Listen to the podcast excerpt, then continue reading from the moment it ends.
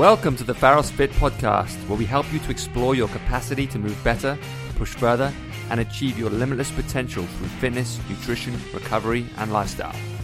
Hey guys, welcome back to the Ferris Fit Podcast. Uh, thanks for tuning in. Uh, super important and interesting uh, podcast we have today um, with one of our new members, uh, Doctor Yasmin Mohseni.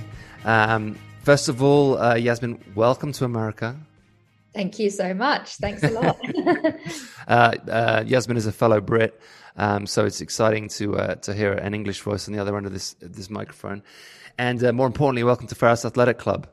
Um, super fun to have you at the club, and it's always good to see uh, you know an English face there. But um, I know you know you had a fair amount of gym experience before you got to the U S, and we were, you know training. We we talked about some some. Uh, familiar uh, gyms we know and familiar people we know, and it's it's always fascinating to me when when paths cross like that, because the fitness industry is relatively small in in in essence. Like we, I often find when I start talking to people that we've had similar, we've been to similar places, we've trained in similar gyms, we've met similar people, and we have similar stories. So that's always interesting to me. So um, yeah, I'm I'm thrilled that you're at Ferris Athletic Club. Yeah, thank you so much. So to be honest, um, it's quite funny. I, before I even found an Airbnb, before I even knew where I was living, where I was going to live, where, if I was going to get a car or not, my priority was find the gym. So right. I found you guys two and a half months before even like before even booking my flights to come here. So I was like, if I find a good gym, then I will find the community and I'll be set to go. So yeah, yeah. You guys are the first ones I found. That's like me and man, like hotels when I'm traveling. It's like, well, does it have a gym? Like that's yeah. all I care about. I don't care about anything else. How big is? I don't care. I just, I just need. Is there a gym? That's it. The right priorities. That's right. Um. So yeah, Yasmin, let's start with um you telling everybody who you are and what you do. Yeah. So um, hi everyone. I'm Yasmin. I'm on uh, social media. Go as uh, Doctor Yaz. But um, so I'm an immunologist. So I specialize in the immune system. And so I did my PhD in immunology at um, King's College London, and I finished that on um, February last year. So it's coming up to my one year anniversary of finishing my PhD. And um, for my PhD project, I specialized in autoimmune diseases and organ transplant rejection. So trying to basically develop drugs to manipulate your immune system to recognize um, your own organs or an organ transplant as safe, as opposed to attacking. So that's what I did my PhD in. And um, then I worked in biotech for two years. So during my write-up as well, and pretty much focusing on the same thing, which was really good and straightforward for me. And then I actually got recruited for the position out here. So um, I'm at U S C at the moment at the Keck School of Medicine. And I'm predominantly, so I also have a research component where I'm now moving into more cancer research, which is really exciting. So mm. developing therapies for um, kids, especially so kids' cancers, so mainly focusing on leukemia and lymphoma. But I also, a huge part of my job is to convert products that different lab groups have created and make them safe to take them into clinical trials. So that's basically, I'll be in charge of that, because whatever a lab group or PhD student creates, that in itself is not safe to take to clinical trials. So my job will be to convert that same product and make it safe to put through. So yeah, and I arrived here exactly four weeks ago. So wow. Fresh off the boat. Fresh off the boat with a, you know, a lot to do, it sounds like. Yeah. Um, and your involvement in the the kind of the pandemic to date, your experience in the pandemic, what does that look like? Yeah. So it's actually quite funny, because um, if you asked any immunologist, I think they've all said the same thing, though. If you asked any immunologist or virologist, none of us ever saw this coming when we first heard about this mysterious uh, virus in Wuhan.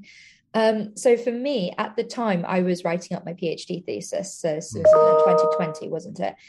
And I... Um, At the time when I was writing, I a lot of people were asking me questions about this virus and what was going on. And just kind of during my lockdown conversations on Zoom at the time with people, like phone calls, I was like telling them, oh, yeah, this is actually what's going on. And they said, yeah, but we don't know this, Yaz. We don't know about this. We don't understand how the virus works in the body. Like, is it is it not just like another flu virus? I said, no, no, no, it's definitely not like another flu. Like, oh, what's the difference? And I realized, like, information that I knew and knowledge that I knew, obviously no one else knew it because I not everyone has a PhD in immunology. Well, so, there's that. And this this is a super interesting point, and especially in the U S, because, you know, people don't get the information they need. They get, you know, they get clips and they get short bursts on entertainment news that gives them like the sensationalist like thing of it, and they don't really have the real information yeah at hand, which is why your your Instagram page is so good, because you know, it really gives information, it really talks about the, the the points, and it's not just clickbait, you know. Oh, thank you. No, so based that that so that's the issue, is that everyone was telling me at the time, you should really be talking about this on, like, that's when TikTok starts become big, and like, you know, on Instagram. And I was like, I don't I was writing my PhD thesis, and so anyone out there that's done a PhD, you know how painful that process is. It's writing a hundred thousand words in six months is not a chill task. So um luckily I had a lockdown on my side, which meant I didn't have any plans to distract me, but I just thought, no, like, I can't dedicate any time to this. I didn't think it was that much of a big thing for me to like have to start putting myself out there publicly until the vaccine started to come through. The so when all the vaccine hype began in around sort of, I guess, August, September, like Pfizer, Moderna, potentially AstraZeneca, Oxford AstraZeneca, the studies, that the phase one data came out, and I thought, this is bloody brilliant, this is great. But most people didn't have that same reaction. The first one was, hang on, why is there a vaccine out within fourteen months? Like, that's very, very suspect. It usually takes twenty years to come up with a vaccine. Right. And suddenly from that, and I'm not understanding what mRNA is, from that, all the misinformation came through. And I kind of just sat idly at the time. But then when I saw how this misinformation like spread like wildfire, and suddenly it looked like some sort of platforms were almost promoting it, because these accounts suddenly exploded on social media and having so much following, I thought, I got to do something about this, because I thought, for once, my the information I have, it's, you know, before, like, I'd be at a, a pub or a party or a bar and people ask what you do, and I'll tell them, they'll be like, oh, that's interesting, tell me, what can I take to boost my immune system and all that stuff. But for now, this was like, actually, the knowledge I have from all my training could actually come in useful. So then I converted my Instagram page from selfies and CrossFit photos and girls' nights out to uh, talking about COVID and the vaccines. So that's kind of been my journey. So, so let's pretend I'm a complete moron, which shouldn't be too hard to do. And let's take that a step back. So you, you mentioned the mRNA and people not understanding understanding what it is. So let's let's talk about that. What Why were they able to, to do this so quickly? Why was it able to be able to be done in fourteen months as opposed to twenty years, like you said? Yeah, so um, it's interesting that my very first, it's funny because I see the evolution of my page, and the very first video I did was on this, and it was like four minutes long, and I'm like, oh my goodness, yes, no one listens and like things for four minutes. But um, so basically the reason why is because this technology, if we're going to take both the AstraZeneca and the Pfizer Moderna, so different technologies, Um, there was already predominant research done on mRNA vaccines in the context of cancer. So I was learning about mRNA vaccines during my uh, potential vaccines during my bachelor's degree, like ten years ago. So it's just the re- so that's the first thing. So the actual like foundations of the research was already there. It isn't something completely novel. In terms of the AstraZeneca um, vaccine, which is the D N A-based one, not mRNA, there was already that vaccine available for the MERS virus. Right. Yeah. So they ordered that, like, all Oxford had to do was repurpose it for MERS is in the same family as COVID, as SARS. So they just had to repurpose it. So that's the first thing. The second thing is, if you think about why a vaccine takes twenty years, let's say you've got Billy, the PhD student, and Paul, the postdoc, who only have two hundred thousand pounds at the time, or dollars, Um, a three-year PhD project with the postdoc on it to help to come up with a vaccine for virus X. Of course, it will take, I forgot their names already, Billy and Paul, like years to come up with something, because on such little funding and just the two of them on a mysterious virus, of course, it's going to take a long time.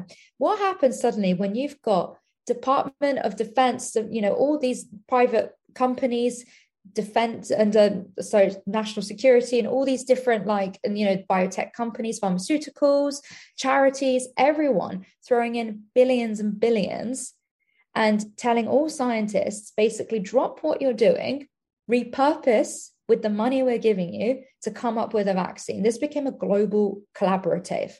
So it's kind of like a cool sci-fi film where sort of you think like aliens are coming to like invade the planet and you've got six months. And so like all scientists or whatever drop what they're doing to come up with this research. They all come together. That's why suddenly you don't just have one postdoc and one PhD student. You have thousands and thousands of scientists all coming together. With more money comes more manpower, comes more research, comes more publications. And with more publications, you can redirect the research. That's why we got a vaccine out so quickly. And how, yeah. Can I just ask a question? Yeah. How do they know? How is it possible to know the long-term effects of a vaccine in that time frame? I know everyone's putting their energies into it and, and researching, but how do you how do you know the long-term? No, that that's a really valid point. So if we're going to actually go based on what we know about vac- sort of vaccine immunology, there's only in terms of long-term side effects, it doesn't actually make sense for a vaccine to induce injury six months, a year or two years later, because that's not just how the biology or the mechanism works. In terms of the spike protein that's generated from the mRNA vaccine or even the D N A-based vaccines, the spike lasts max. So the actual mRNA itself, if we're going to go back to the mRNA vaccines, um, it has a half-life of twenty-four hours. So oh, one second. Yes, we lost you. The um, spike protein. Sorry, we lost you for a second then. Let's go back um, like ten words. Okay, so um, in terms of the actual technology of the mRNA, the mRNA degrades within a day. The well, it has a half-life of twenty-four hours. The spike protein has a half-life of about seventy-two hours, so with three days. So in terms of the actual vaccine component of the spike and the mRNA, it degrades within days. All that's left is your immune system. So it's the memory built up. So unless if your immune system goes rogue and turns on you, any sort of side effects we've seen from the vaccines has been within maximum two months. I mean, that's just a blanket statement, maximum two months. It's, it's very unlikely that you will have something that reactivates six months, a year later, because there's nothing left but your immune system, if that makes sense. Yeah. The only times that that would, there could be potentially something of the sort has been like, implications with like live vaccines, but these are not live, these are not living, these vaccines. It's like a piece of the virus or whatever that's living. Um, there have been reports of that in the past, but in terms of the actual, this kind of technology, it's not possible for anything long, like long term to suddenly show up months later. So you, you hadn't seen any data that suggests like the immune system could be weakened by the vaccine? Absolutely not. And there, that was one of the first misinformation claims that really put my back up against the wall.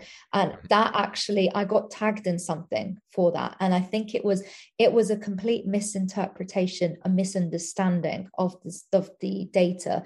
It was someone, basically the U K data, like U K H S A data, like updates every week from the government, and it's online for everyone to see, which shows how like transparent the U K at least is being.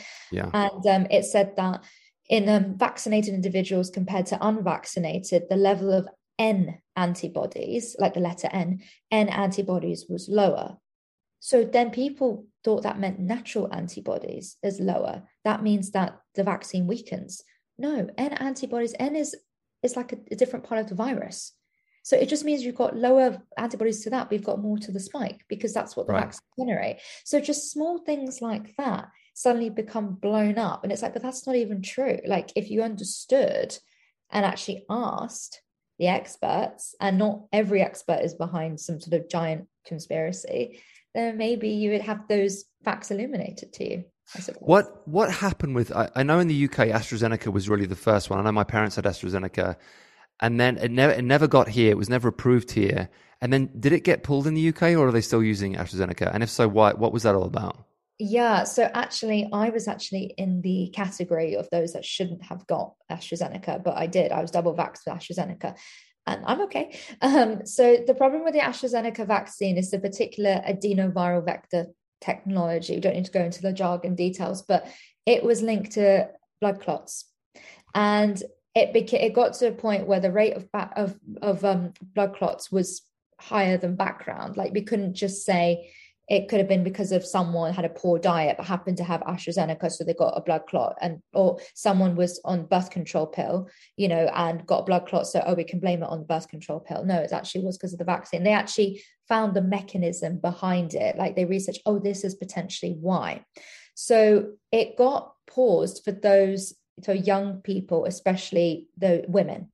So I was in the category that shouldn't have got it, to be honest. I'm a woman, right, only just under the age of thirty, only just. Um, but I was still double vaccinated AstraZeneca and I was fine. So I think also in terms of the boosters, now we're going towards, then the boosters in the U K are just uh, mRNA technology. So it's just Pfizer and Moderna. But that's because in terms of the efficacy of the vaccines, they're actually better. Like, Moderna and Pfizer are actually just better vaccines than the AstraZeneca one.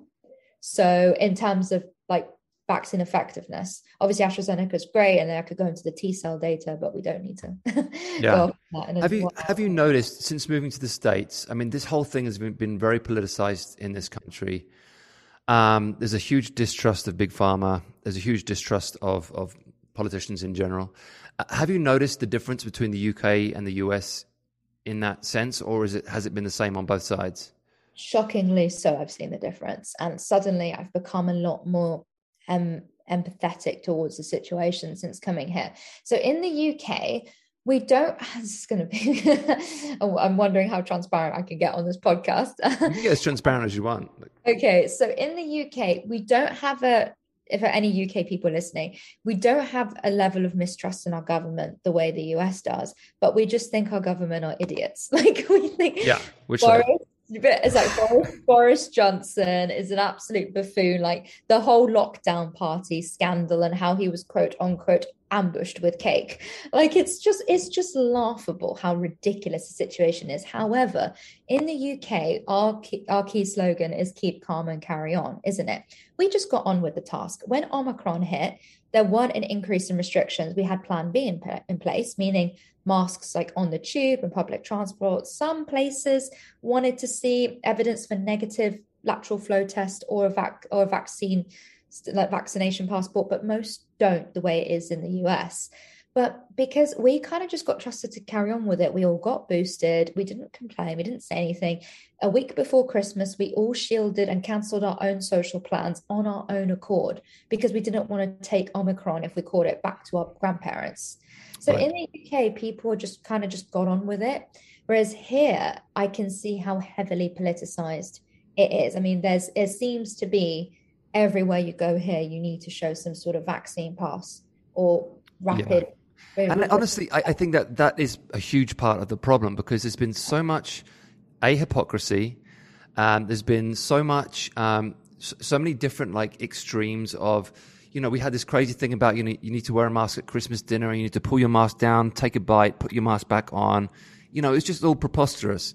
So people yeah. see things like that, and then they go the other end. It's like, this is all just fucking nonsense. Like, it's bullshit. I'm not going to do it. So you yeah. have these extremes of like, rather than, as you said, in England, it being a little bit more sensible, a little bit more like, you just need to do this, you just need to do that, and just, just, just get on with sense. Things. It's just common sense. Just, just common sense, rather than these kind of like more draconian, like lockdown mandate practices that, that just make people go the, completely the other direction and say, fuck it all, I'm not doing it anymore. like, yeah. Yeah, no, I agree. I and it's also, it's interesting, you know, because in the U K, and I, I don't know if a lot of Americans know this, but I think the U S is the only country in the world that's allowed to um, adver- advertise pharmaceuticals. I think actually maybe New Zealand can, or there's another country that can, but um, it's not a done thing. So when you see all these crazy advertisements in the U S for pharmaceuticals, and then at the end they they, they reel off all the uh, all the, the possible Um, Uh, dangers of taking the drug, you're just, as a Brit, you're kind of sitting there thinking, what the hell is going you know, on? You know, it's quite then, funny. Yeah, and then you you watch things like, I just watched, what's the, um, I just watched the the series about, um, and I think you, you've probably seen it, Yasmin, it's the one about um, the use of, um, well, heroin, but um, do- Dope Sick. Did you see Dope Sick? I have not, oh God. Okay. So you should watch it, because, you know, it's all about um, how that particular, what's the, what's the drug called? Oxycontin. How about how Oxycontin was developed, how it was used, how it was promoted, how it was advertised, and how, how Big Pharma, like, obviously pretty much bribed, um, you know, the, the necessary officials to get it approved. And then how they kept increasing the dose, increasing the dose, increasing the dose to get people addicted. And, you know, this, this whole thing. And it just, it just mm. reminds you of where, where this distrust comes from, because it's a real, it's a real thing. It, it, it, it happens. It's not like a make believe. It's not like this Big Pharma's the make believe bad guy. No, they actually did this shit. So yeah, it's, I get it's, that. It, it, like you said, when you come here, you realize, you know, the shit that has happened and why people are skeptical and why people have these deep reservations about Big Pharma and government and, you know, being told what to do and, and, and that kind of stuff. I totally do. My stance is that uh, for me, I, my frustration was because I, at the time was, I mean, I was, no, I mean, praise the Lord, I've got a nicer salary now, but I was a poor scientist in London, yeah. getting less than the average London living wage. And I was like, guys, I am literally putting out my content in my quote unquote spare time. No one has spare time, but I was do. It became like a hustle and a side right. job for me that I didn't need to do. So when people said that I'm being paid by Big Pharma, right. I'm behind all this, I was like, oh, hon, if you really knew that I'm like maxing out my credit cards, like I'm so poor, like it's. So that's, to me, it was, I understood the mistrust of the government, but when it come, came to scientists on the ground like me, who literally was just like, I just like talking about immunology and teaching you guys about immunology because I know it. I'm right. not getting funded in any way. That was what shocked me, was when I, I almost understood when the top level scientists were getting, I mean, I say I understood, I, I didn't, but I could understand, I guess, empathize um, or kind of get it. But when it came to like scientists and my other fellow science communicators on social media, like me, that were getting accused of it, I was like, no, like we're, we're not. So I think that's when it became a little bit, um, yeah, tricky, I think. What, what do you, what do you say when, um, so the, the, people always talk about trust the science, but there are a lot of scientists who have tried to tell a different story from what the narrative in the U S has been. What do you, what do you say to and about those scientists? For example, have, did you read the Great Barrington Declaration? You know what that uh, is? No, that one I didn't. So, you know, it was basically, it was basically saying, um, there are better ways of dealing with this, this pandemic that don't, Uh, don't involve like extreme lockdowns and don't involve, it was more like, you know, we need to protect the the vulnerable, but the, the healthy people should go back to work. Kind of like wow. more like the Swedish approach yes. to stuff. But of course, you know, that was kind of rubbish to pseudoscience and all this kind of stuff. Like, how do you, how do you distinguish between the scientists that you believe in and the scientists that you don't believe in? Oh boy, because obviously there's a lot of, yeah. So there are some scientists um, that, I mean, one I have tried to debunk on my social media that I've, I just think have been absolutely a, a bit of a disgrace, to be honest with you. There's um, scientists that are promoting flat out misinformation, flat out. I mean, things like the vaccines don't work. There were no animal trials done um, for the vaccine, things like that. They're just completely false and just not true whatsoever.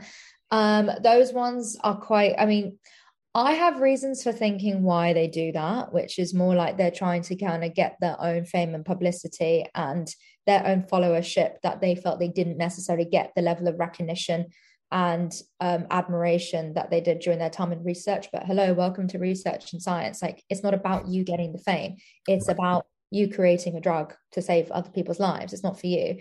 Um, that's kind of been my thinking. And also, what are they pushing out? So what are they going to suddenly be promoting their own products later on down the line that could potentially be used as a prophylactic to COVID, or I don't know, whatever nonsense they're going to come out with? So that's kind of been my stance on that. As in terms of the sort of, I've heard about that. Yeah, I didn't actually realize that was the term, but locking down the vulnerable and the elderly, but letting everyone else carry on. I mean, that's like, in terms of the actual societal implications of that, and men- I know mental health has plummeted because of lockdowns, but you can't just segregate, like, you know, prisoners, the elderly and the vulnerable, and let everyone else carry on. So I think that we have almost a sort of a, a sort of community mindset where we all have to kind of stick together, and we can't just isolate those people. But that's kind of been my, and also in terms of the actual spreading of the spawning of the new variants, if people are mixing, that's how variant, it doesn't matter if you're like elderly or like a young person, that's how variants spawn. Right. So, but yeah. the, lo- the, lo- the lockdowns originally were to slow the spread and not overwhelm the hospitals. Yeah. Um, and at least that's what we were told in this country. And then, of course, it got to a point where the hospitals weren't overwhelmed anymore, but the mandates weren't lifted. So people then had this thing, well, what what what is this really about? Um, yeah. And even like, even of course, once people were vaccinated and so forth, you know, the mandates still weren't lifted. So it goes on for so long, uh, people don't really understand what it, what it's about anymore. Yeah. You know? I think different governments have, a, I, I don't know which government I actually agree with in terms of, I don't, I don't think anyone really got it completely right. I completely disagreed with at least how the U K handled it from the first place. It was this, well, go to work if you can go to work, but stay home if you could stay home. It's like, well, what? Right, so, it's just confusing, um, yeah. Yeah, so we kind of did this half-assed lockdown approach, which can, made the variants continue to, like, spawn new variants, can, got the virus continually in circulation.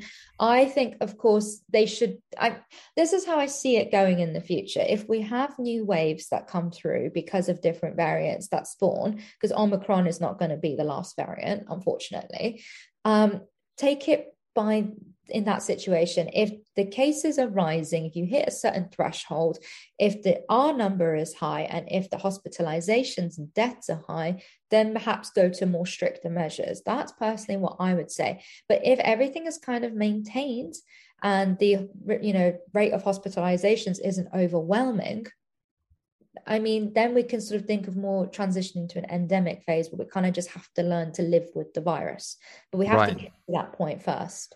But isn't this how all corona, coronaviruses behave historically? Like, it will start off with a far more severe version of the virus. Then over time, the virus will weaken and weaken and weaken, like with the Spanish flu. Like the Spanish, Spanish flu didn't go away. It still exists. It's just it's just a lot weaker. So we don't really talk about it. But is that not what will happen with COVID and Omicron being less less uh, offensive than the Delta? Will that trend not just continue now, do you think? We hope. That's the thing. We hope that happens. But when we say Omicron is more mild than Delta, it, the difference is, is in hospital, are you likely to be ventilated or not? You know, it's, I mean, right. it's, they're still like intense, but it's, you know, it obviously, it, there's, when you think about the threshold here and in terms of like what we define as severity, I think, so when viruses mutate, like one of three things can happen. One is they either get, like, have a gain of function. So technically they become stronger. The other is nothing happens. The mutation does not confirm any fitness to the virus whatsoever. Or the third is that it becomes weaker. So it can happen where the virus becomes self-limiting, meaning it acquires so many new mutations that the virus itself cannot handle all of its new mutations and essentially it self-destructs. That's kind of the way we hope this thing will go, but right. it's not, not necessarily going to happen. The reason why Alpha was the first, which obviously the first variant of concern, was so alarming is because this variant picked up hacks to escape kids' immune systems. And then Delta kind of was a branch from Alpha. So that's why all it takes is these stronger variants like Alpha and Delta to a, a sort of a, almost a descendant, a new strain to come from them. And then we have something concerning. Whereas if it's like gamma or kappa or epsilon, it's not, I mean, it's not going to hopefully, I say that, hopefully be as much of a huge deal. So we can't make predictions at this time. I know it's frustrating because everyone's like, can we predict how it's going to go? I mean, if you asked me this two years ago, I never saw any of this coming. Right. So, yeah. Right. Yeah, I, I think that's part of the problem is that no one really knows. like yeah. Everyone wants answers, but no one really knows. And some yeah. people pretend that they do know, but they don't because nobody does. Um, so... Just to go back, just one thing that you mentioned there. Um, in the beginning, we, everyone was told that once you're vaccinated, you can't spread the virus anymore. That's what people were told. And if you get vaccinated, you're safe. You can go out, you can do your own thing because it doesn't matter anymore. But then very quickly, that whole narrative fell apart when people who were vaccinated were still spreading it and so forth. Um, do you think th- they just didn't know that was going to happen, or they didn't want to say that because they didn't want vaccine hesitancy, or... You know, I mean, I had the Johnson and Johnson in the beginning, and now after a while, obviously, we're told that you know the the the, the that vaccine was not very useful after a certain amount of time against the um, against the virus and so forth. So are these things just not known when they first uh, are released? Or is it, like I said, is it just that they don't want to say that because they don't want vaccine hesitancy? Well, I think at the end of the day, I'm, I don't know if that's actually specifically what they said, but I mean, I think if no virus, sorry, no vaccine is going to completely stop you from um, completely one hundred percent going to stop you from transmitting or getting infected. The point is, is how you feel, what happens if you are exposed. Right. Do and you end chance, up in hospital, et cetera. Exactly, yeah. And your chance of exposure. So what we do know, because there was this out, you know, sort of uproar that came through, which is when, oh yeah, vaccinated people also spread it. It was like, yeah, but let's think, let's quantify. That's why all the funny tweets started to come through, which is, yeah, but both me and Michael Phelps know how to swim. There's a stark difference. So those that are vaccinated have less viable virus and infectious for significantly less time compared to those that are unvaccinated. That holds true. So you're far significantly less likely to transmit viable virus and be infectious um, if you are vaccinated compared to if you're unvaccinated. So yeah, and but also it's not necessarily just about that. You need to think about how you're actually going to feel when you have when you are exposed. So if you're vaccinated, your symptoms are likely to be asymptomatic slash mild. So I was asymptomatic when I had Delta. Um, I didn't know unless if I took a lateral flow test, uh, which was very frustrating because then, you know, then I saw right. it and I was like, damn it. Yeah. yeah. But I think that's true of so many people, like so many have probably had it and didn't even realize. Yeah. Um, because unless you're testing all of the time, there's just no, no way of knowing. Um, Have you seen, uh, people have talked a lot about repurposed drugs. I know you, you mentioned the AstraZeneca was basically a repurposed vaccine, essentially, right? Yeah, um, yeah, yeah. Have you seen any evidence for, for other stuff um, that, that may be helpful in stopping hospitalization? Like if you administer it early enough, it will prevent hospitalization, that kind of stuff. Or have you not seen any evidence for that? Nothing that I'm convinced of, because ivermectin, which is the one that makes my blood boil, um, the key met the key. So unfortunately, the meta-analysis that was done that in, that on ivermectin concluded that it could actually prevent hospitalizations or stop deaths, essentially, like it decreased mortality. Unfortunately, the met, the point of a meta-analysis, it includes all the big studies. The main study that swinged it that way, swinged it, swung it that way, oh, yeah. um, swung it that way, was um, turned out to be completely plagiarized and fabricated.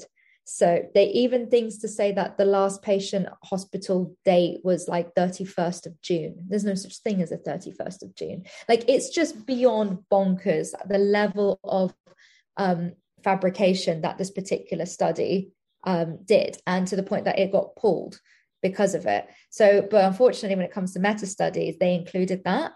So in terms of ivermectin, they only saw ivermectin, the key changes happening in vitro. So in the little cell cultures, they saw, oh, it could potentially have some sort of effect. But actually, in once we went in vivo, there was no significant difference whatsoever. And in terms of hydro- hydroxychloroquine as well, you have to think about this, because before vac- before we had the vaccines, the first lockdown we had, the first wave, was killing loads of people. That was when yeah. our hospitals were overwhelmed.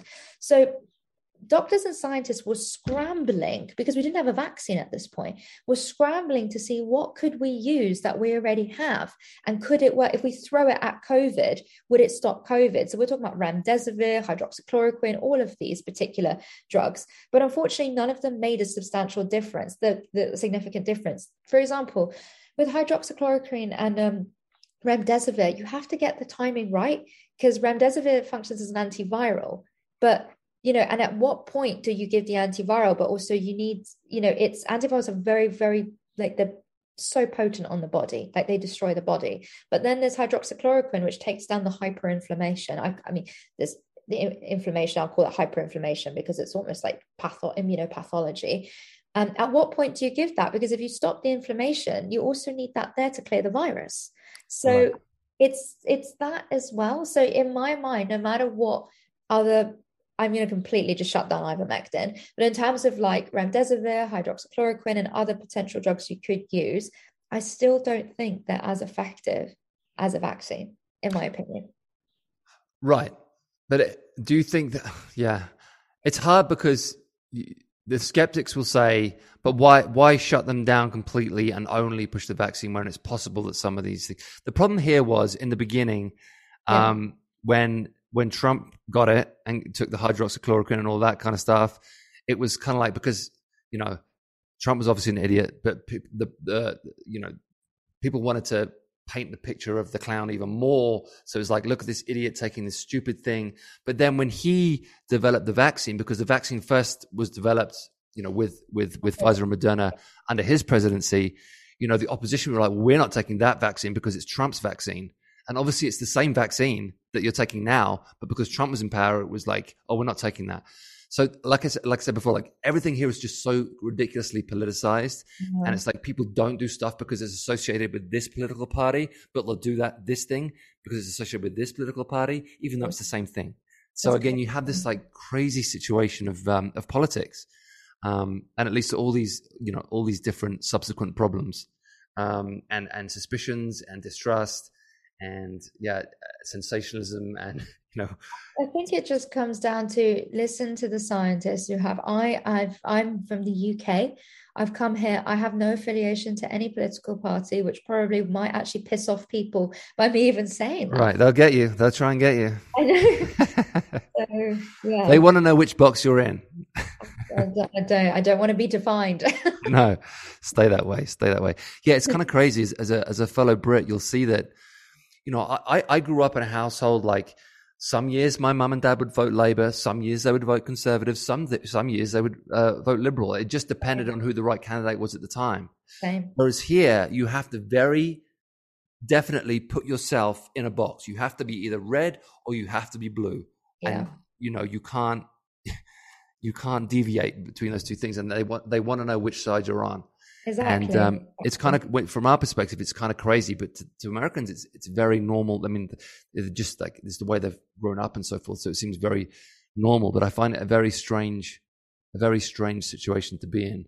I mean, um, exactly. Like it, I think it's bonkers as well, because at one point it was completely Labour, it was you know Tony Blair, and then suddenly you know then it was then it was switched to Tories with like David Cameron, but then like the uprising of the kid, like kids and like all of us are like, actually, hang on a second, we're more towards Labour now, but no one really, it's, it's kind of, we just carry on in the U K. Yeah. And I don't think we think there are significant changes on either side, whereas here it does seem yeah. very. It's kind of like what you said. It's like here there's a deep distrust of government and everyone's very suspicious of what they're up to. Whereas in the U K, we just think they're all clowns. Like yeah. they're not intelligent enough to be like, you know, conspiratorial because they're just, they're just, exactly. they're just boys from Eton who like, you know, I know all from Eton. Literally. Who all party together in, in college. Yeah. Um, okay. Just quickly, because I know you're a, you're a Christian scientist, correct? Yeah. That's your faith. What, yeah. how does that, and, and pardon my ignorance, but how does that affect like what you do? Um, it's what in what in the sense of my my well, what job? is a, what is a Christian scientist? Pardon my ignorance. Oh no no no! Just I'm a I mean uh, people have defined me on platforms as the Christian scientist, but it's just I'm a scientist who has a faith in God. oh okay okay okay. It's, uh, yeah no it's but it's because it's been an interesting time specifically for me because the I don't want to put I'm not generalizing but the the church has had a lot of anti-vax sort of there's been a lot of anti-vax movement from the church as well right. and, and I have seen some really hideous behavior from people in the church through this pandemic as in like I have been called by lo- I mean I could easily count there's definitely been over a hundred people within the church who've said that I must be sent from Satan because I'm talking about the vaccine. And this vaccine is like something called, there's a term called the mark of the beast, which is in the final book of the Bible, which basically yeah. like this is the end of all, kind of the beginning of the end. That's six six six? Uh, that's, is that? Yes. Is that yeah, yeah. yeah. six six six. Yeah, it is the mark of the beast. But it's, yeah, not it. basically how farm big pharma and you know pharmaceuticals like foreshadows the mark of the beast and all of that stuff. And I've been I've had a lot of backlash basically from people within the church. It's predominantly been within the church for yeah. my content on social media, which has been um yeah it's been interesting for sure. On the subject of I mean me and you are both in in fitness. We both like to work out a lot. We both like to stay as healthy as possible. Um And obviously we know that in America, the, the obesity am- epidemic is, is, is huge, is a huge problem here, as is the rise of diabetes and so forth. Um, there hasn't been, um, hardly any, you know, media coverage of, you know, you need to get healthy, you need to stay fit, like you need to keep your immune system as healthy as you possibly can. You need to eat good foods, you need to get nutrients and that sort of stuff. Where do you stand on that stuff? I mean, why do you think there hasn't been any any push to get people fitter and healthier? A lot of people say, you know, we don't want to offend anybody. We don't want to, you know, we don't want to call people out. So we're not going to touch that subject. We're just going to talk about the vaccine.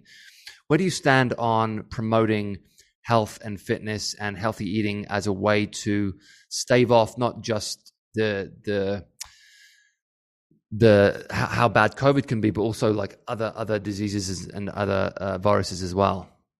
I mean, it's completely, I mean, it's the foundation of my lifestyle as well as fitness, as you know.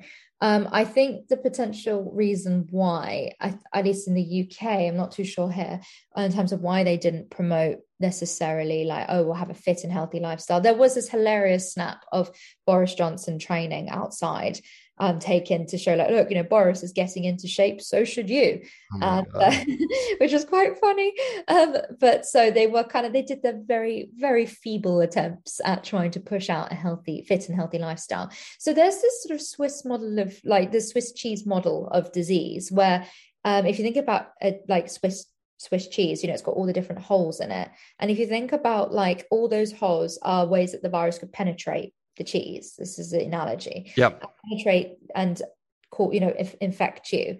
Vaccination is sort of one of those. If you're not vaccinated, there's the hole there. But as well, health, uh, like life, lifestyle that's very fit and healthy, good diet, exercising, keeping in shape, all of that, you know, having your adequate, you know, supplements and, you know, all the rest of it, healthy diet in general, all of that constitutes as well to the Swiss Swiss cheese model disease.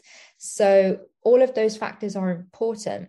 The reason potentially, I I personally, I could be wrong, so I don't, you know, hand up, I don't want to be contributing myself to misinformation, but I personally think the reason why it's not been pushed out is twofold. Is one, because there will be backlash because all the gyms shut during lockdown.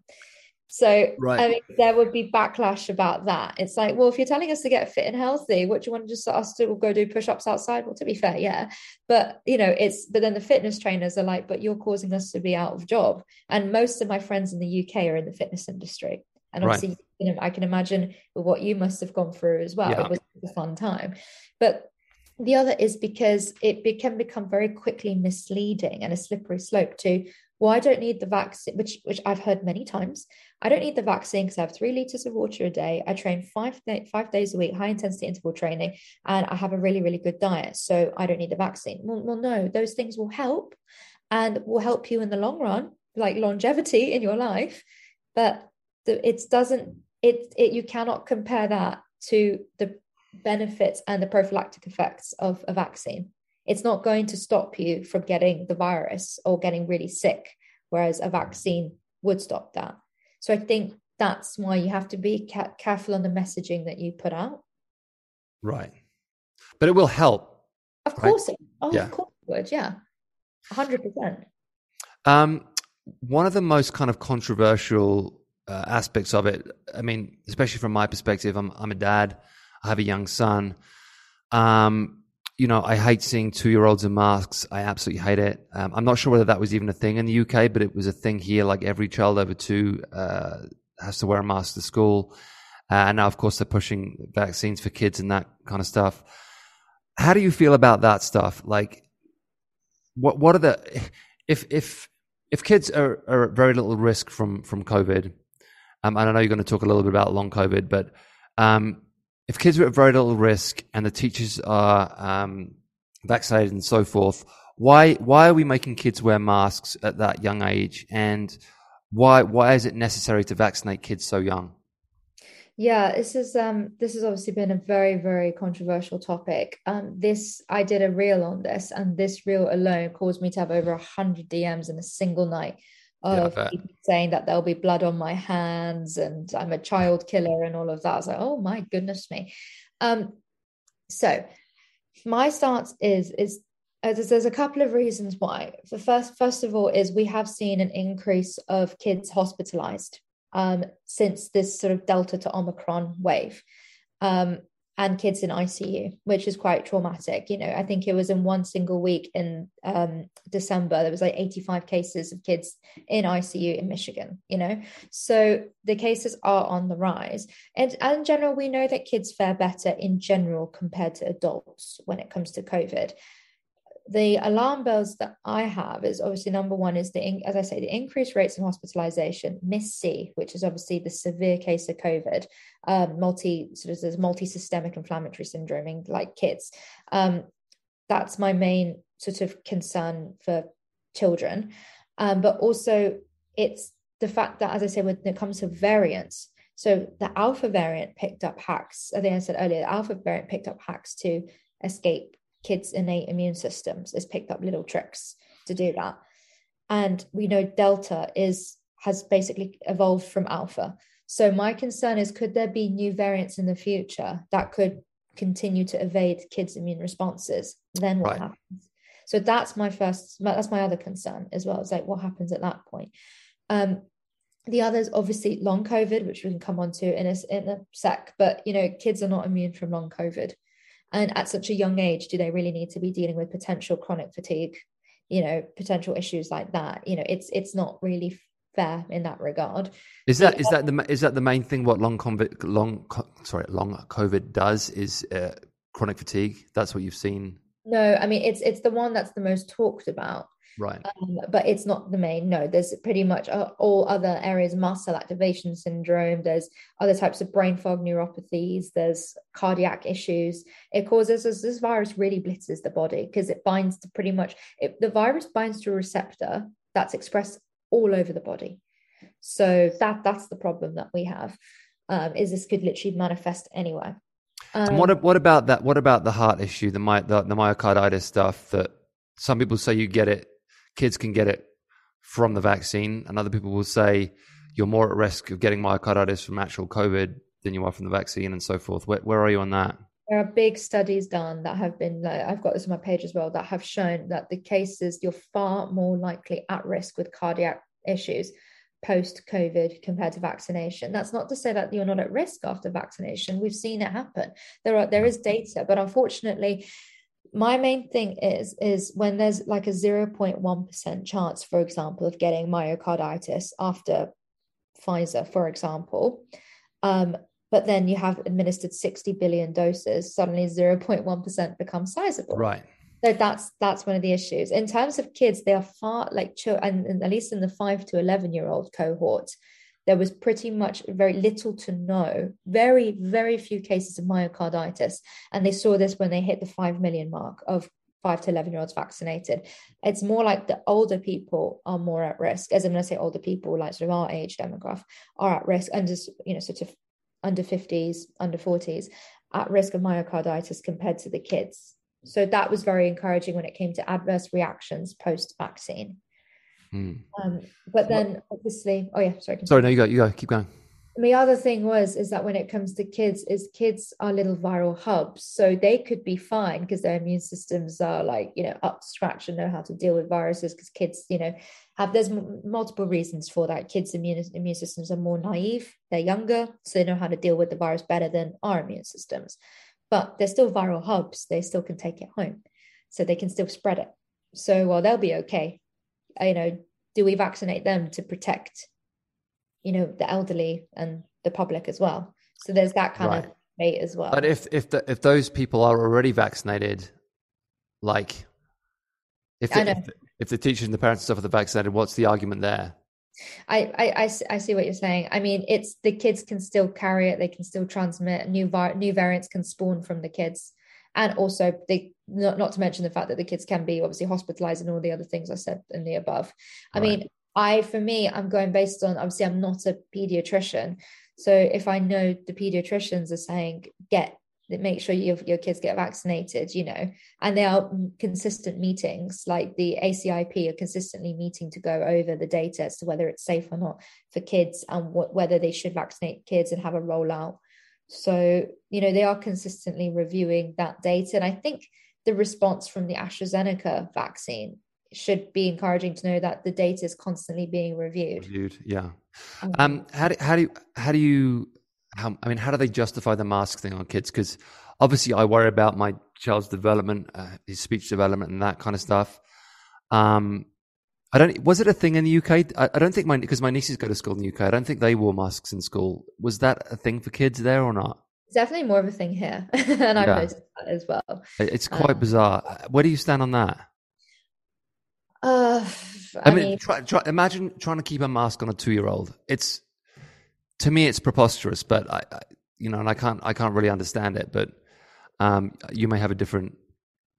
Of course, we know that masks stop transmission, and we know the benefits of masks in general. And I, I think that should go without saying for everyone. You know, kids as well. That you know, we know masks help and stop transmission, and protect you, protect others. I understand though that it can be quite challenging to have make right. a two-year-old keep on a mask all day. Just on that point, Yasmin, has it been like definitively proven that masks do stop transmission of COVID? Yes, the the, the specific masks though. There were fascinating studies that were done. There was a really hilarious hamster. I mean, hilarious because it was hamsters. Uh, there was a hamster study that was done. That was an initial one to show that the the like. decrease in transmission when uh, masked compared to unmasked. I mean, you have to have the correct surgical masks, you know, and there's right. loads of data to show that the fabric cloth masks, don't just, do anything. Especially with Omicron, which is wildly transmissible, don't do anything.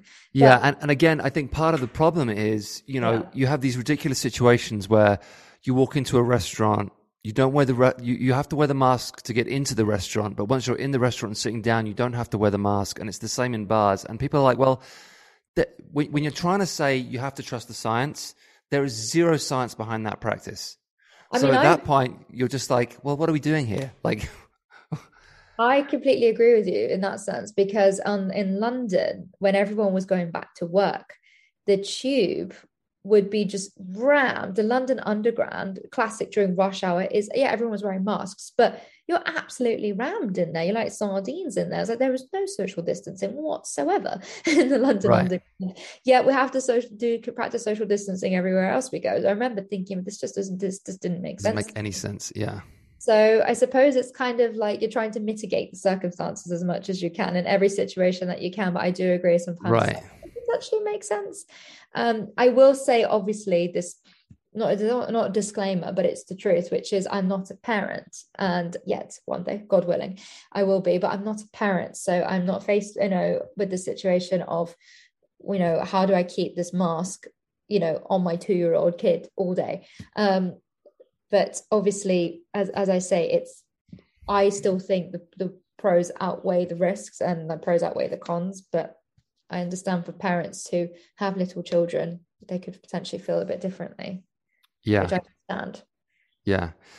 Um, my God, there's, there's so much here, Yasmin. I could talk to you all day about this stuff, but uh, I don't want to keep you all day. But um, I do want to kind of hear, like, where do you think we go from here? And you, you've touched on it uh, briefly, but what do you think the next steps are? How do you, I know we can't predict the future, but in your mind, how does this pan out, do you think, for the next six months to a year? Are we going to start getting back to normal? Is this thing like broadly over, or are we just kind of like, we're just kind of treading water and to see what happens next?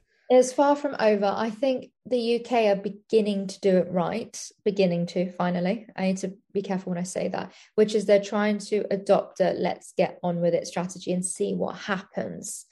Now, at first, when I heard this, like my backup was against the wall, which I thought this is absolutely ridiculous. But then suddenly when people were trusted, when Omicron hit, to just shield, test and isolate where, you know, accordingly, I was like, oh, actually, this could actually potentially work with people that have common sense. Not everyone has common sense, though.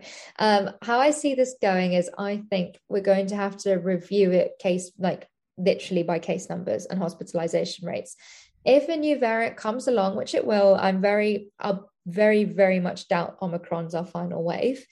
Um, I think you have to evaluate it as new variants come through.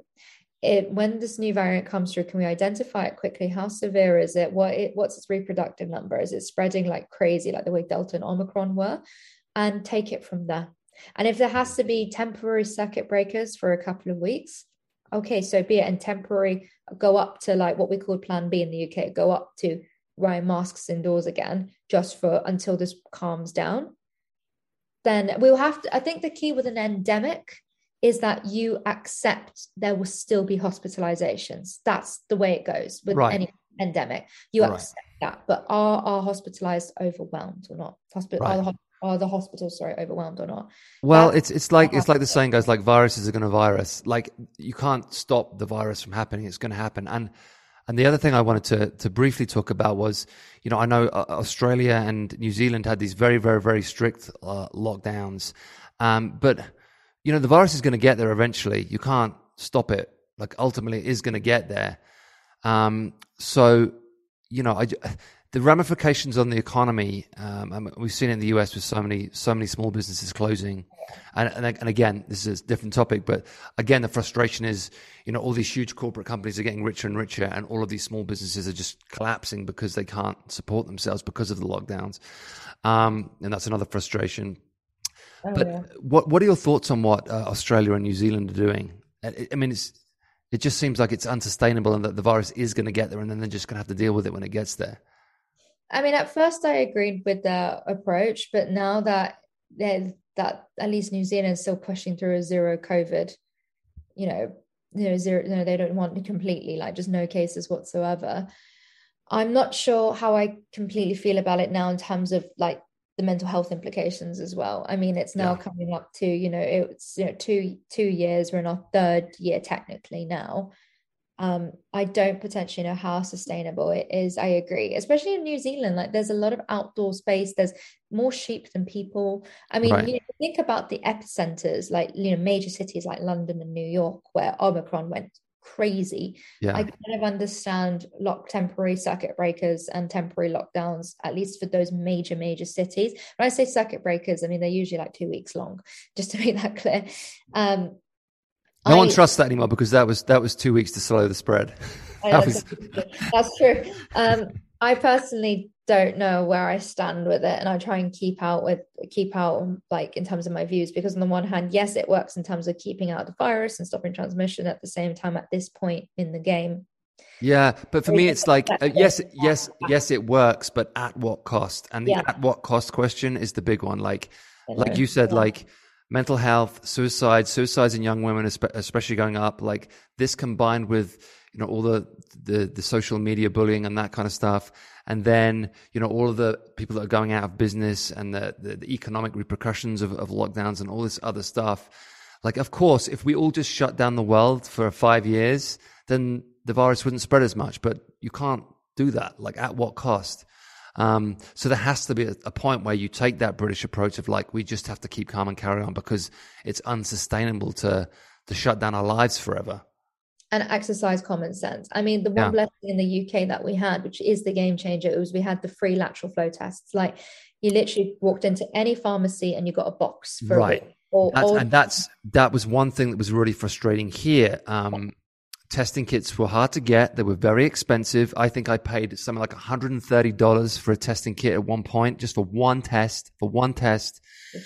And I had to, there were, everyone was sold out. So I had to order it from a pharmacy. No, yeah, I had to order it from a pharmacy, had to take it. I had to put it back in the mail, send it to a testing. I mean, it's the whole thing was obscene. obscene. And then in the U K, like you said, everyone's getting those tests for free, and that, you know, you can get as many as you want. I mean, I stopped. It was just like, this is preposterous. And now, now I see someone put on Instagram the other day that, that their free testing kit from Biden suddenly arrived, and there's like two tests and, um and it's just like it's just too little too late. Uh and yeah I think they said from like nineteenth of January they were finally going to like, you know, have like free at home testing kits, and I just thought, yeah, this is really like too late for America, to be honest. Like really too late. I think, because I think if you had that in place, I personally would have thought felt more comfortable with like the let's almost get on with it approach in the U K, because you trust, but then you have to trust that people are going to exercise common sense, right?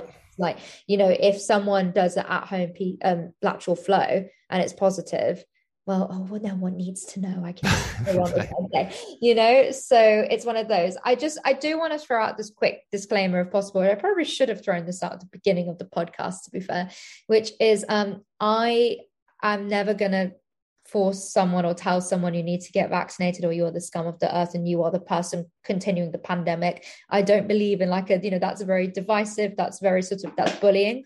Um, Right. I'm on my stance is I'm an expert in immunology. I'm an expert in the immune system. I will tell you, give you the tools, give you the facts, give you the evidence. You go away and make your own decision. Yeah, and um, I think I think that's exactly the right way to go about it.